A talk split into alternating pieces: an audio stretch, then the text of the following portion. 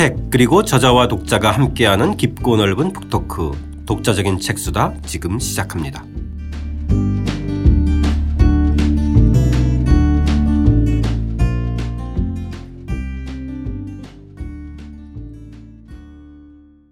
주경철 선생님과 함께하는 주경철의 유럽인 이야기 8장 루터 편이죠. 오늘 세 번째 이야기입니다. 구원에 이르는 새로운 방식을 제시하다 편 시작하겠습니다. 저는 책 만드는 사람 김학원입니다. 안녕하세요. 포근이 형 박태근입니다. 안녕하세요. 저자 주경철입니다. 자, 이 당시 정말 혼란에 빠진 이 당시의 시대적인 분위기와는 달리 루터가 뜻밖의 결혼을 하게 되는데요. 오늘의 도입부 한번 읽고 이야기해 보겠습니다. 312쪽입니다. 세상이 험악하게 돌아가는 동안 루터 자신은 결혼식을 올렸다. 1523년 그리마 북은 님부셴의 시토의 수도원에서 수녀들이 집단 탈주를 했다. 이 수녀원의 청어를 헌납하는 상인이 청어통에 자기 친딸 외에 수녀 11명을 숨겨서 빼낸 것이다. 루터는 이들을 구하는 길은 배우자를 찾아주는 것이라 판단하고 모두 결혼시켰다. 그리고 그는 마지막으로 남은 카타리나 폰 보라와 결혼했다. 당시 26세인 보라는 유명한 화가 루카스 크라나흐 집에 머물며 일을 돕고 있었다. 루터가 결혼한 것은 가톨릭 성직자의 비혼 제도를 비판하는 의미라지만 안 좋은 시기에 결혼식을 올린 것은 분명하다. 그를 보호하던 현명공 프리드리히 3세가 죽어가고 있고 프랑켄하우젠 들판에서 농민들이 집단으로 살해되었는데 그는 결혼식을 올렸으니 자신의 안위만 생각하는 인물이라는 인상을 주기에 충분했다. 네. 다음 페이지 그러니까 314쪽에 보면은 이 1525년 당시 루터와 그 어, 결혼한 그 부인 초상화가 그 게재되어 있는데요. 이때 루터의 모습을 보면 좀 평범한 첨부 같아요. 예. 그죠? 예. 네. 그렇게 좀 이전에 가졌던 완고함이나 강직함보다도 좀 이렇게 약간 좀 이렇게 좀 부드러워진 듯한 느낌은 가네요. 이저 루터 그림이 초상화가 굉장히 많아요. 네. 지금 여기 보면 이 카타리나 폰 보라가 탈출한 다음에 결혼하기 전에 에, 루카스 크라나흐라고 하는 화가의 집에 머물렀다고 그러잖아요. 네. 이 크라나흐라는 화가가 또 이게 재밌어요. 아. 크라나흐 아버지가 있고 아들이 있는데 아들이 먼저 죽었어요. 그래서 이제 실제로 지금 그 아버지 크라나흐가 그림이 굉장히 많은데 이 사람이 이제 바, 로요 시대고 또 요 지역에 있었기 때문에 어, 루터에 대한 초상화도 굉장히 많이 그리고 아. 뭐 현명공 프리드, 뭐 프리드리히도 그리고 이 사람의 특징이 뭐냐면 그림을 굉장히 빠르게 그리고 굉장히 많이 그려요. 역사상 어, 크라나흐보다 더 많은 작품을 남긴 화가는 딱 한 명, 피카소. 오, 피카소 말고는 가장 많은 그림을 그린 화가로 알려져 있어요. 음. 그래서 이 사람 이제 루터의 평생의 여러 그 저 초상화들 보면은 점점점 뚱뚱해지거든요. 그런 거 이제 알, 알, 수도 있고. 네. 이제 재미... 좀 이렇게 가정 생활도 하면서 많이 먹고 네. 어 이러면서 좀 음, 몸이 좀 불었군요. 네. 그래서 우크라이나가 그 또 이렇게 뭐 비너스도 그리고 뭐 이러는데 이거 좀 딴 이야기지만 그 뭐 이렇게 그리스 신화 그린다 그러면서 여자 모습 이렇게 예쁘장하게 뭐 그렇게 그려가지고 네. 요게 또 굉장히 인기를 많이 끌고 서 아. 요런 굉장히 특이한 그래서 또 이 사람 나름대로 대중적인 감각이 또 있었네. 있죠. 네. 그러면서 또 종교적으로는 카톨릭 그림도 많이 그리고 음. 개신 루터파 그림도 많이 그리고 다 그리는 사람이에요. 아. 또 고, 마침 또 그 집에 그 카타리나 폰 보라가 머물러 있다가 또 루터랑 결혼하고. 아, 어떻게 이제 독특한 인연이네. 참 세상 좁아요. 그렇죠. 네. 네. 자, 이 시기에 대표적인 논쟁이 이제 두 가지. 이제 핵심적으로는 이제 루터와 에라스무스의 논쟁이고 또 이후에 전개된 신파 내부의 논쟁인데 먼저 이 루터와 에라스무스의 논쟁을 좀 간략하게 살펴봤으면 좋겠습니다. 주로 이제 상징적으로 얘기되는 이 자유의지에 관하여와 거기에 대항한 루터의 노예 의지에 관하여인데 요거는 선생님께서 좀 이야기 좀 해주시죠. 네. 네. 그러니까 이제 이 루터 문제가 점점 커져요. 근데 사실 유럽 대부분의 지식인들 입장에서는 루터의 문제 제기 중에 옳은 부분이 분명히 있다. 음. 그런데 네. 저 좀 너무 나가는 것 같다라고 음. 되게 그렇게 생각을 하죠. 에라스무스 같은 경우에도 교회가 문제가 많다는 걸 인정을 하고 그렇지만 판을 깨고 나가서 이거는 아니고 이 내부에서 좀 그좀 이렇게 개선을 해 나가자 이런 입장이죠. 온화한 지식인이죠. 네. 그러니까 사람들이 이제 에라스무스를 자꾸 이렇게 등을 떠밀어 가지고 당신이 좀 그 그래도 대학자고 이러니까 루터의 잘못을 지적을 좀 해라.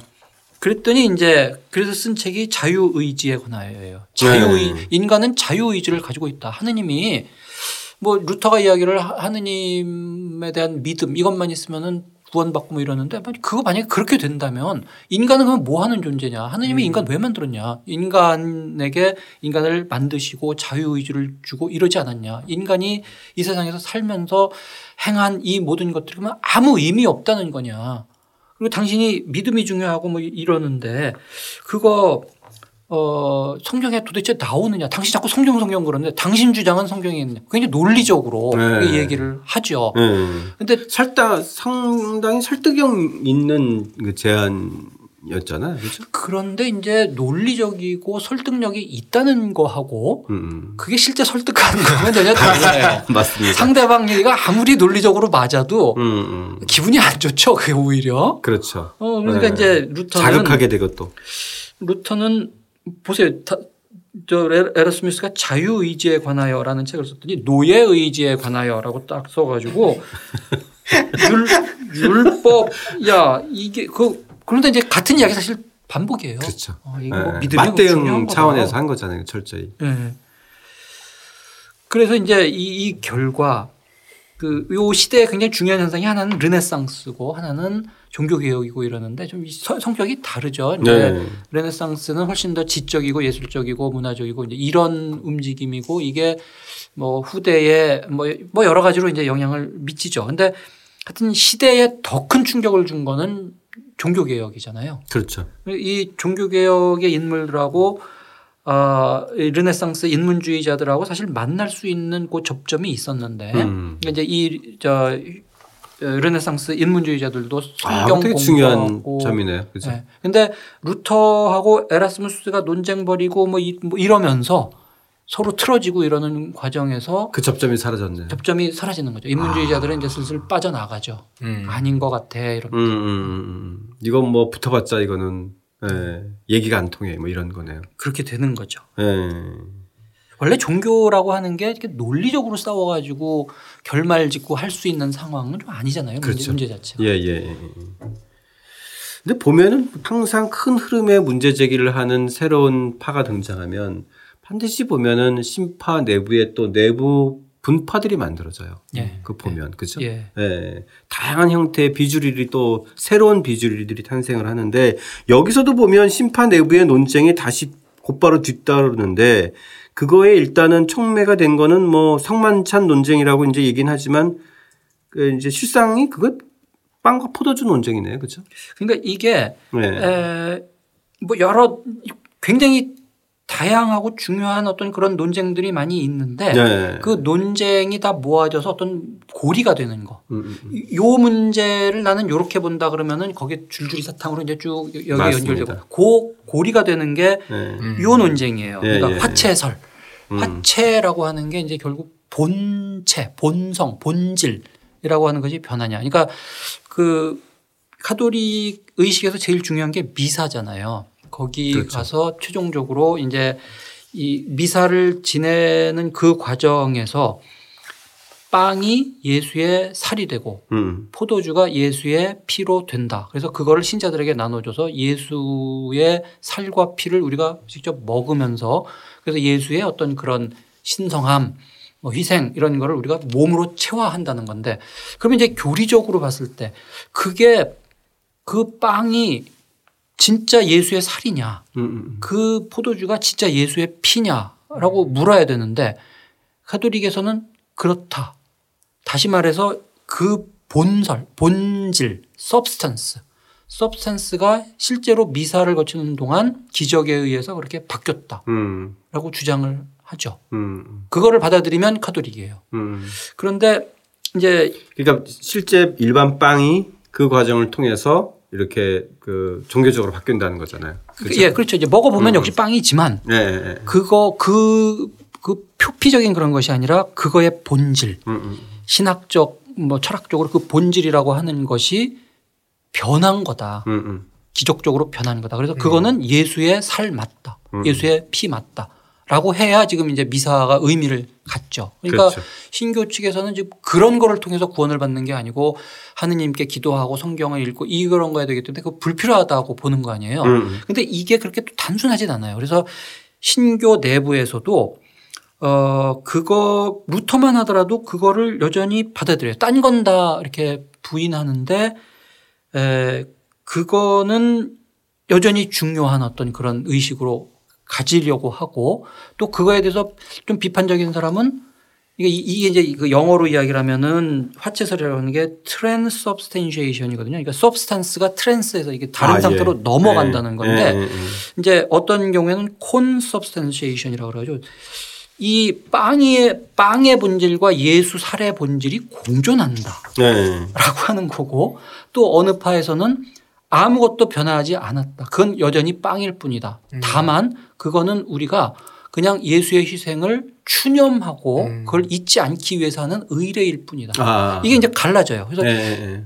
어, 이걸 놓고 굉장히 치열하게 논쟁을 하는데 결코 이게 양보될 수 없는 거잖아요. 예. 그렇죠? 요, 거는 핵심 사항이라고 보기 때문에 음. 결국은 요거에 의해서 갈라져. 그러니까 요 자체가 정말 중요하다기보다도 음. 요것이 포함하고 있는 그것이 너무 무거운 거죠. 그러네. 이걸 양도를 못, 양보를 못 해요. 네.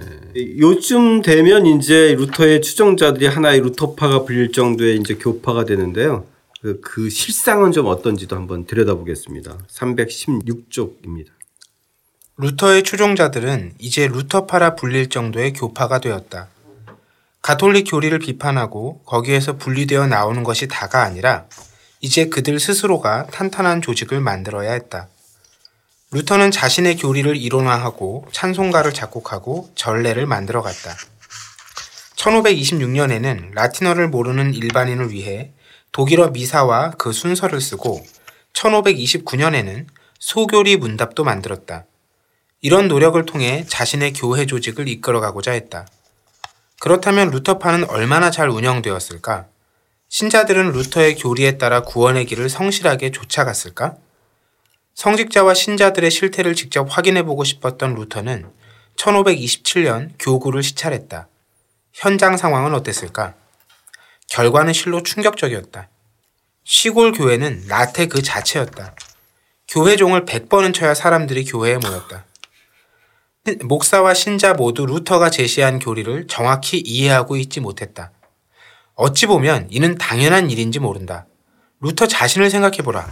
그렇게 신학 공부 열심히 하고 비정상적일 정도로 자신을 몰아세우고서야 겨우 깨달은 내용을 일반 농민들이 어찌 쉽게 이해하겠는가. 그렇죠. 사실 그래요. 네. 그러니까 시골에 뭐 루터파 지역인데 궁금하잖아요. 정말 그렇죠. 잘 하고 있나? 그래서 가봤더니 음. 지금 이 표현은 그 당시 보고서에 그대로 나오는 이야기예요. 아. 교회 종을 100번을 쳐야 사람들이 모인다. 아무리 행댕거려도 안 오고 안 오고. 거기서 모이면은 뭐 시끄럽게 떠들고 놀고 음. 있고 막상 이제 이렇게 몇 명 불러다가 물어보면 뭐 전혀 모르고 있고. 음, 음. 그렇죠 뭐. 당연히 그렇죠. 네. 네. 누가 그 성경을 읽을 수 있는 어떤 기회조차 네. 없었을 텐데. 그죠? 그렇죠. 이거 독일어라고 해서 다 사람들이 다 글을 깨우치고 라틴어 아니라 독일어라고 하더라도 그 읽는 사람 많지도 않고요. 그렇죠. 그런 음. 상황이죠. 음. 그러다 보니까 당연히 이제 좀 더 그런 그 강제적으로 교육을 시키게 되는 이제 편향들이 발생하게 돼. 자기가 당한 대로 어릴 때 당한 대로 역시 이건 역시 주입식이야. 주입식이야 주입식. 체벌. 음. 체벌과 주입식 이것만 한 게 없어. 네. 네, 이렇게 나오는 거죠. 네. 그게 또 이제 하나의 흐름으로 좀 만들어지는 그죠? 네. 이런 병폐도 좀 생기는데. 자, 이제 저희 1530년 이 아우크스부르크 제국 의회에 대해서 좀 이야기 한번 해보겠습니다. 그러니까 이때는 이제 구교와 여러 신교들의 의견을 들어서 한번 좀 대동단결하겠다 해보겠다 이런 취지는 있었던 거네요, 그죠?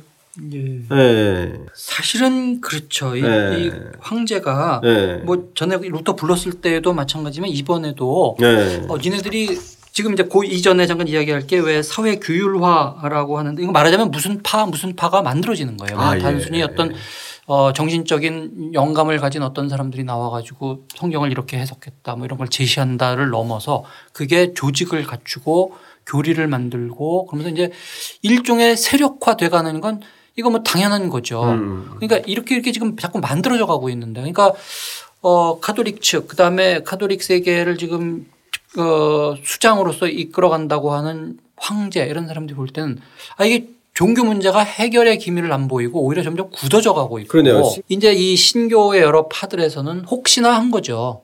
어쩌면 우리 이야기를 좀 황제께서 들어주시고 어떤 여, 지가 있을지도 몰라라고 하는 점도 있고 네네.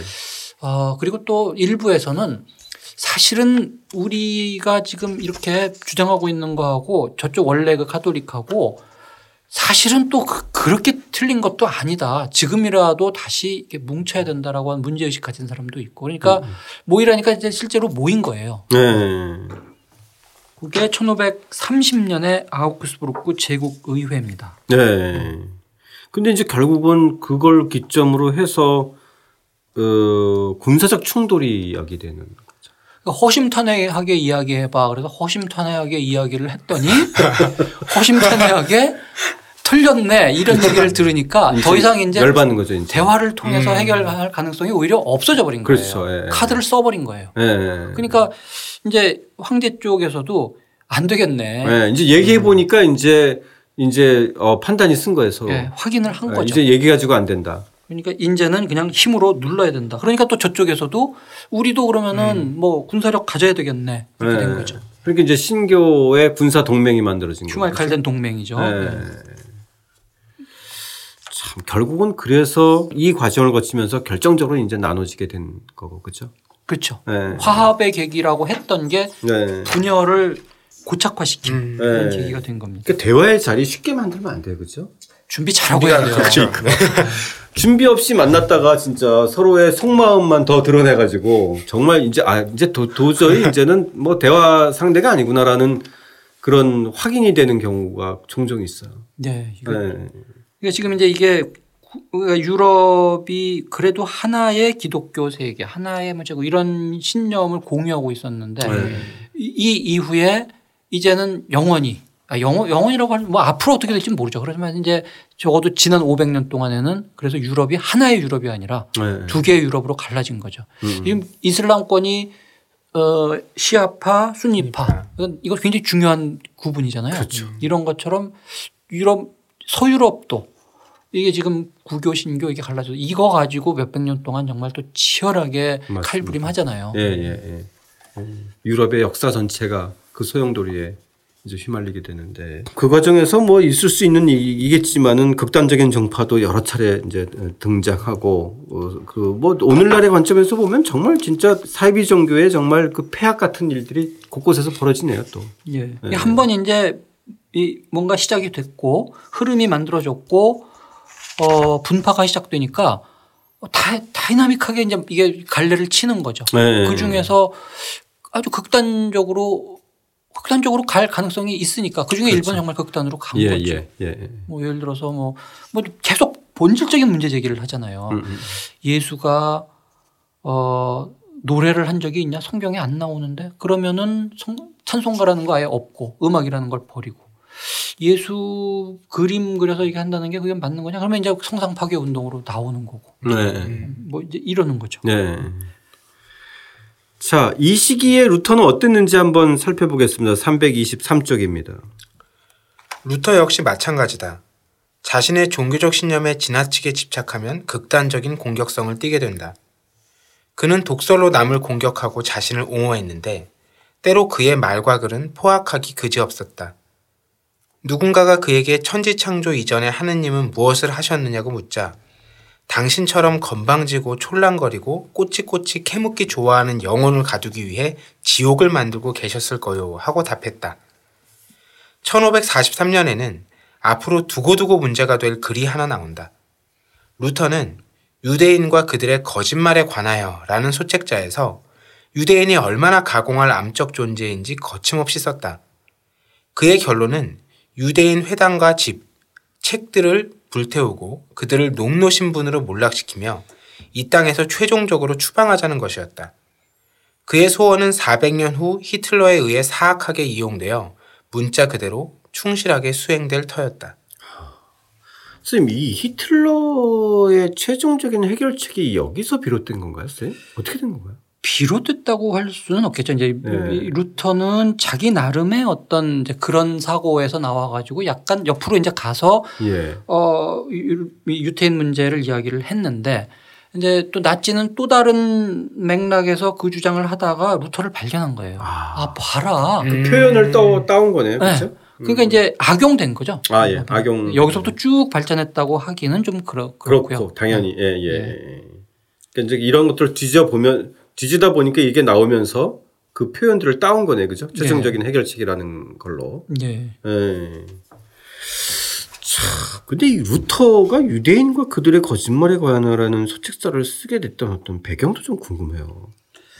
그러니까 이 시대에는 뭐 딱히 유태인 뭐 이런 이런 것보다도 온갖 문제에 대해서 그러니까 이때의 이 가장 중요한 무기가 소책자예요. 네. 그러니까 책을 길게 쓰는 게 아니고 짧은 음. 팜플렛을 이제 자신의 주장을 담아가지고 뭐 근데 이, 이때 누군가가 뭐 질문을 했겠죠. 그렇다면 당신이 지금 가톨릭과 이렇게 뭐 그걸 공격하고 이러는데 그것보다 더한 유태인들이 우리 예수를 죽인 그 유태인이 우리 여기 함께 있다 어떻게 할 거냐 뭐 이런 문제가 제기가 되겠죠. 음. 뭐 이거 유태인 문제는 중세부터 계속 제기가 됐고 이러니까 루터의 자신도 이 문제에 대해서 또 자신의 견해를 뭐 제시를 해야 될 텐데 네. 그러다 보니까 뭐 루터 입장에서 본다면은 한, 싸우는 입장이고 그런 맥락에서 유태인 문제에 대해서도 이렇게 극단적인 그런 이야기를 할 수밖에 없었겠죠. 네.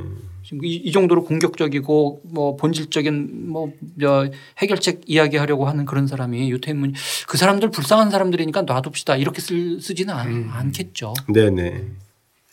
저는 쌤이 선생님께서 이 말년의 루터에 대해서 기술한 대목의 과정에서 끝부분에 이런 대목이 있는데요, 쌤. 종교 개혁은 유럽 문명을 두 개의 세계로 영원히 분리시켰다. 좀 이 문장에 대한 얘기를 조금 더 듣고 싶어요. 이제 로마 제국 이후에 로마 제국이 무너지고 나서 그렇다면 유럽은 무엇인가 뭐 이런 문제가 제기가 되겠죠. 네. 어, 그럴 때 그래도 우리가 어 기독교라고 하는 하나의 어떤 이념 그 기독교 공화국 넓은 의미의 공화국이죠. 하나의 네. 세계 이런 의식을 가지고 있었죠. 어 그러고 있는데 이게 결정적으로 붕괴된 거거든요. 음. 이 종교라고 하는 것이 오늘날 우리가 가지고 있는 종교보다도 훨씬 규정력이 강한 건데 사람들이 말을 해도 다 종교적으로 말하고 해석을 하더라도 종교적으로 해석을 하고 그건 예수의 뜻이 아니었다. 그건 하느님의 법에 어긋난다. 이런 식으로 이 인간의 정신세계, 물질세계 모든 것을 규정하는 게 이제 이 종교고 그런 의미에서 하나의 종교 속에 우리 다 같이 있는 사람들 이런 것인데 이게 지금 깨진 거 아니에요. 네. 그러니까 이제 이 근대에 들어오는 근대 세계가 열리는 요 바로 요 시점에서 어 유럽이 하나의 세계가 아니라 분열된 세계. 음. 그러니까 이게 분열이라고 하는 게 여러 개 개별 국가로도 분열되고 그, 그 정치적인 분열과 종교적인 분열하고 또 이렇게 맞물리고 네. 뭐 이러면서 어 유럽은 완벽하게 파편화된 건 아니지만 그렇다고 해서 또 하나로 완전히 통합된 것도 아닌 분열된 하나의 세계. 음, 음. 이게 이제 유럽사, 유럽 근대사의 가장 기본적인 배경이 되고 있어요. 음. 중국사 같은 경우에는 진나라의 진 제국이 통일된 다음에 일치일난 뭐 이래가지고 이제 한 번 제국이 섰다가 무너졌다가 다시 제국이 그러면서 계속 제국의 역사가 되잖아요. 네. 그러니까 중국사의 가장 큰 특징은 통합이에요. 음. 지금까지도. 네네. 어, 이 유럽은 유럽 대륙이라는 거하고 중국 대륙이 얼추 크기도 비슷하고 성격도 비슷하고 그래서 이제 많이 대조를 하거든요. 근데 가장 큰 차이가 중국의 어떤 통합성, 유럽의 분열. 그래서 유럽이 이 분열되었기 때문에 오히려 더 dynamic한 힘을 가졌다. 자기네들끼리 막 경쟁하고 음. 음. 이러면서 군사력, 경제력 커지고 그걸 가지고 치열하게 경쟁을 하고 이게 이제 유럽의 어떤 힘을 가지는 중요한 그 배경이다라고 보통 많이들 해석을 하거든요. 네네. 그 방향으로 나아가는데 무엇보다도 가장 중요한 게 이거 같아요. 아. 종교적인 통합성이 영영 깨졌다. 음, 음, 음. 그리고 한편으로는 계속 갈래를 치고 있다. 뭐 음. 칼빈주의 나오고 뭐 나오고 뭐 제세례파 나오고 이런 것이 어 유럽 역사에 굉장히 중요한 영향을 미치는 결정적인 사건이죠. 네. 어떤 의미에서 본다면 저는 그런 생각도 해요. 유럽이 과학 쪽에서도 앞서가고 이러거든요. 17세기에 과학혁명 나오고 네. 그런 것도 어떤 이런 거와 이게 간접적으로 연결돼 있지 않나. 자기가 모든 거를 다 해석하는 하나의 도구마. 이게 아니고 이게 한번 깨져본 경험. 그래서 뭔가 새롭게 질문을 해보고 이거 과연 음. 맞느냐 하는 걸 이렇게 따져보고 하는 것도 네, 기존 질서에 대한 새로운 그 회의와 질문들을 던져나가는 과정들. 예, 그것도 음. 이것과 연관이 있지 않나 저는 네. 그렇게 생각을 합니다. 예, 예. 예. 네. 자, 어, 저희 마지막 대목 좀 어, 읽고 어, 마무리 한번 해보겠습니다. 1546년 2월 루터는 아이스레벤 시를 방문하여 교회에서 설교하던 중 말이 어눌해지더니 비틀거렸다. 사람들이 그를 부축하여 길 건너 숙소로 데리고 갔다. 그는 그곳에서 아마도 심장 발작으로 사망한 것 같다. 루터가 죽음을 맞은 그 숙소는 그가 태어난 곳에서 아주 가까운 곳이었다. 한평생을 구원의 문제로 불안에 떨었던 그의 영혼은 천국으로 갔을까? 그리고 500년이 지난 지금, 종교는 우리를 자유롭게 하고 해방시키는 힘일까? 꼭 그렇지만은 않아 보인다. 정통, 올바른 믿음, 교리, 조직, 그리고 권력. 이런 것들이 우리의 몸과 마음을 고통스럽게 올가매는 것은 아닐까? 신성성을 상실한 근본주의 도구만은 피해 굶주린 야수처럼 세계를 불안에 떨게 한다. 음. 뭐 꼭 이렇게만 볼 거는 아니죠. 종교라고 하는 것이 위로도 주고 어떤 화평에 뭐 이런 것을 줄 수도 있다고 봐요. 제가 네, 이제 맞습니다. 너무 강하게 맺지 않았나 싶은데. 네, 아무래도 책의 마지막 문장이다 그렇죠. 보니까. 그렇기도 하고 이제 또 루터의 영향을 좀 받았던 것 같기도 하고 그렇죠. 예, 그래서 이게 지금 이제 이런 경향이 저는 분명히 있다고 봐요. 그러니까 네. 그 어떤 음. 그 원래의 그 종교적인 그거를 열었던 선구자들 뭐 이런 사람들의 그 신성성 음. 음. 그게 시간이 지나고 다음 세대로 가고 다음 세대로 가면은 사실은 그게 그대로 보존되진 않잖아요. 그러니까 네. 교리화될 수밖에 없어요. 음. 그거를 아, 그분이 이렇게 말씀하셨다. 그거를 지켜야 된다. 음. 그러기 위해서는 목숨 바쳐서 지켜야 된다. 그리고 어느 그러다 보면 원래 그 종교에서 말하던 것과는 오히려 반대로 네. 인간을 지금 열어주자고 하는 건데 그게 거꾸로 오히려 인간을 올가매는 게 아니라 저는 네. 사실 그런 의미에서 네, 네, 예, 쓰고자 한 거예요. 중요한 말씀인 것 같아요. 예. 네, 네. 이게 지금 저 500년 전이라 그러는데 지금 오늘 우리가 이제 이 녹음하는 오늘이 2017년 10월 18일이죠. 네네. 1517년 10월 31일이 95개조 권날이에요. 아. 그러니까 이제 지금 딱 500주년 정말 며칠 전이죠. 그러네요. 네. 네. 선생님께서 500년이 지난 지금 이렇게 표현하신 그 시기성이 딱 있는 것 같아요. 네. 오늘 루터 편을 기점으로 해서 지금 1권까지 긴 여정 어, 마쳤는데요. 어, 저희들에게 이렇게 에, 유럽인 이야기라고 하는 또 어, 새로운 어, 책 그리고 또긴 어, 시간에 걸쳐서 어, 함께 또 방송하시면서 청취자 여러분들한테 또 흥미로운 새로운 눈 또 새로운 이야기들 저희한테 들려주신 주경철 선생님께 청취자 여러분들을 대표해서 저희들이 큰 박수로 예 감사합니다. 네, 네. 자, 주경철 스님과 함께하는 주경철의 유럽인 이야기 저희 루터 편을 끝으로 일권 중세에서 근대의 별을 본 사람들은 이제 여기서 마칩니다. 또 저희 2권 근대의 빛과 그림자에서 또 다른 인물들로 저희들의 이야기 긴 여정 또 다시 이어가겠습니다. 여러분들의 청취와 응원 기대하면서 저희들의 1권 방송은 여기서 마치겠습니다. 함께 해주신 청취자 여러분 감사드립니다.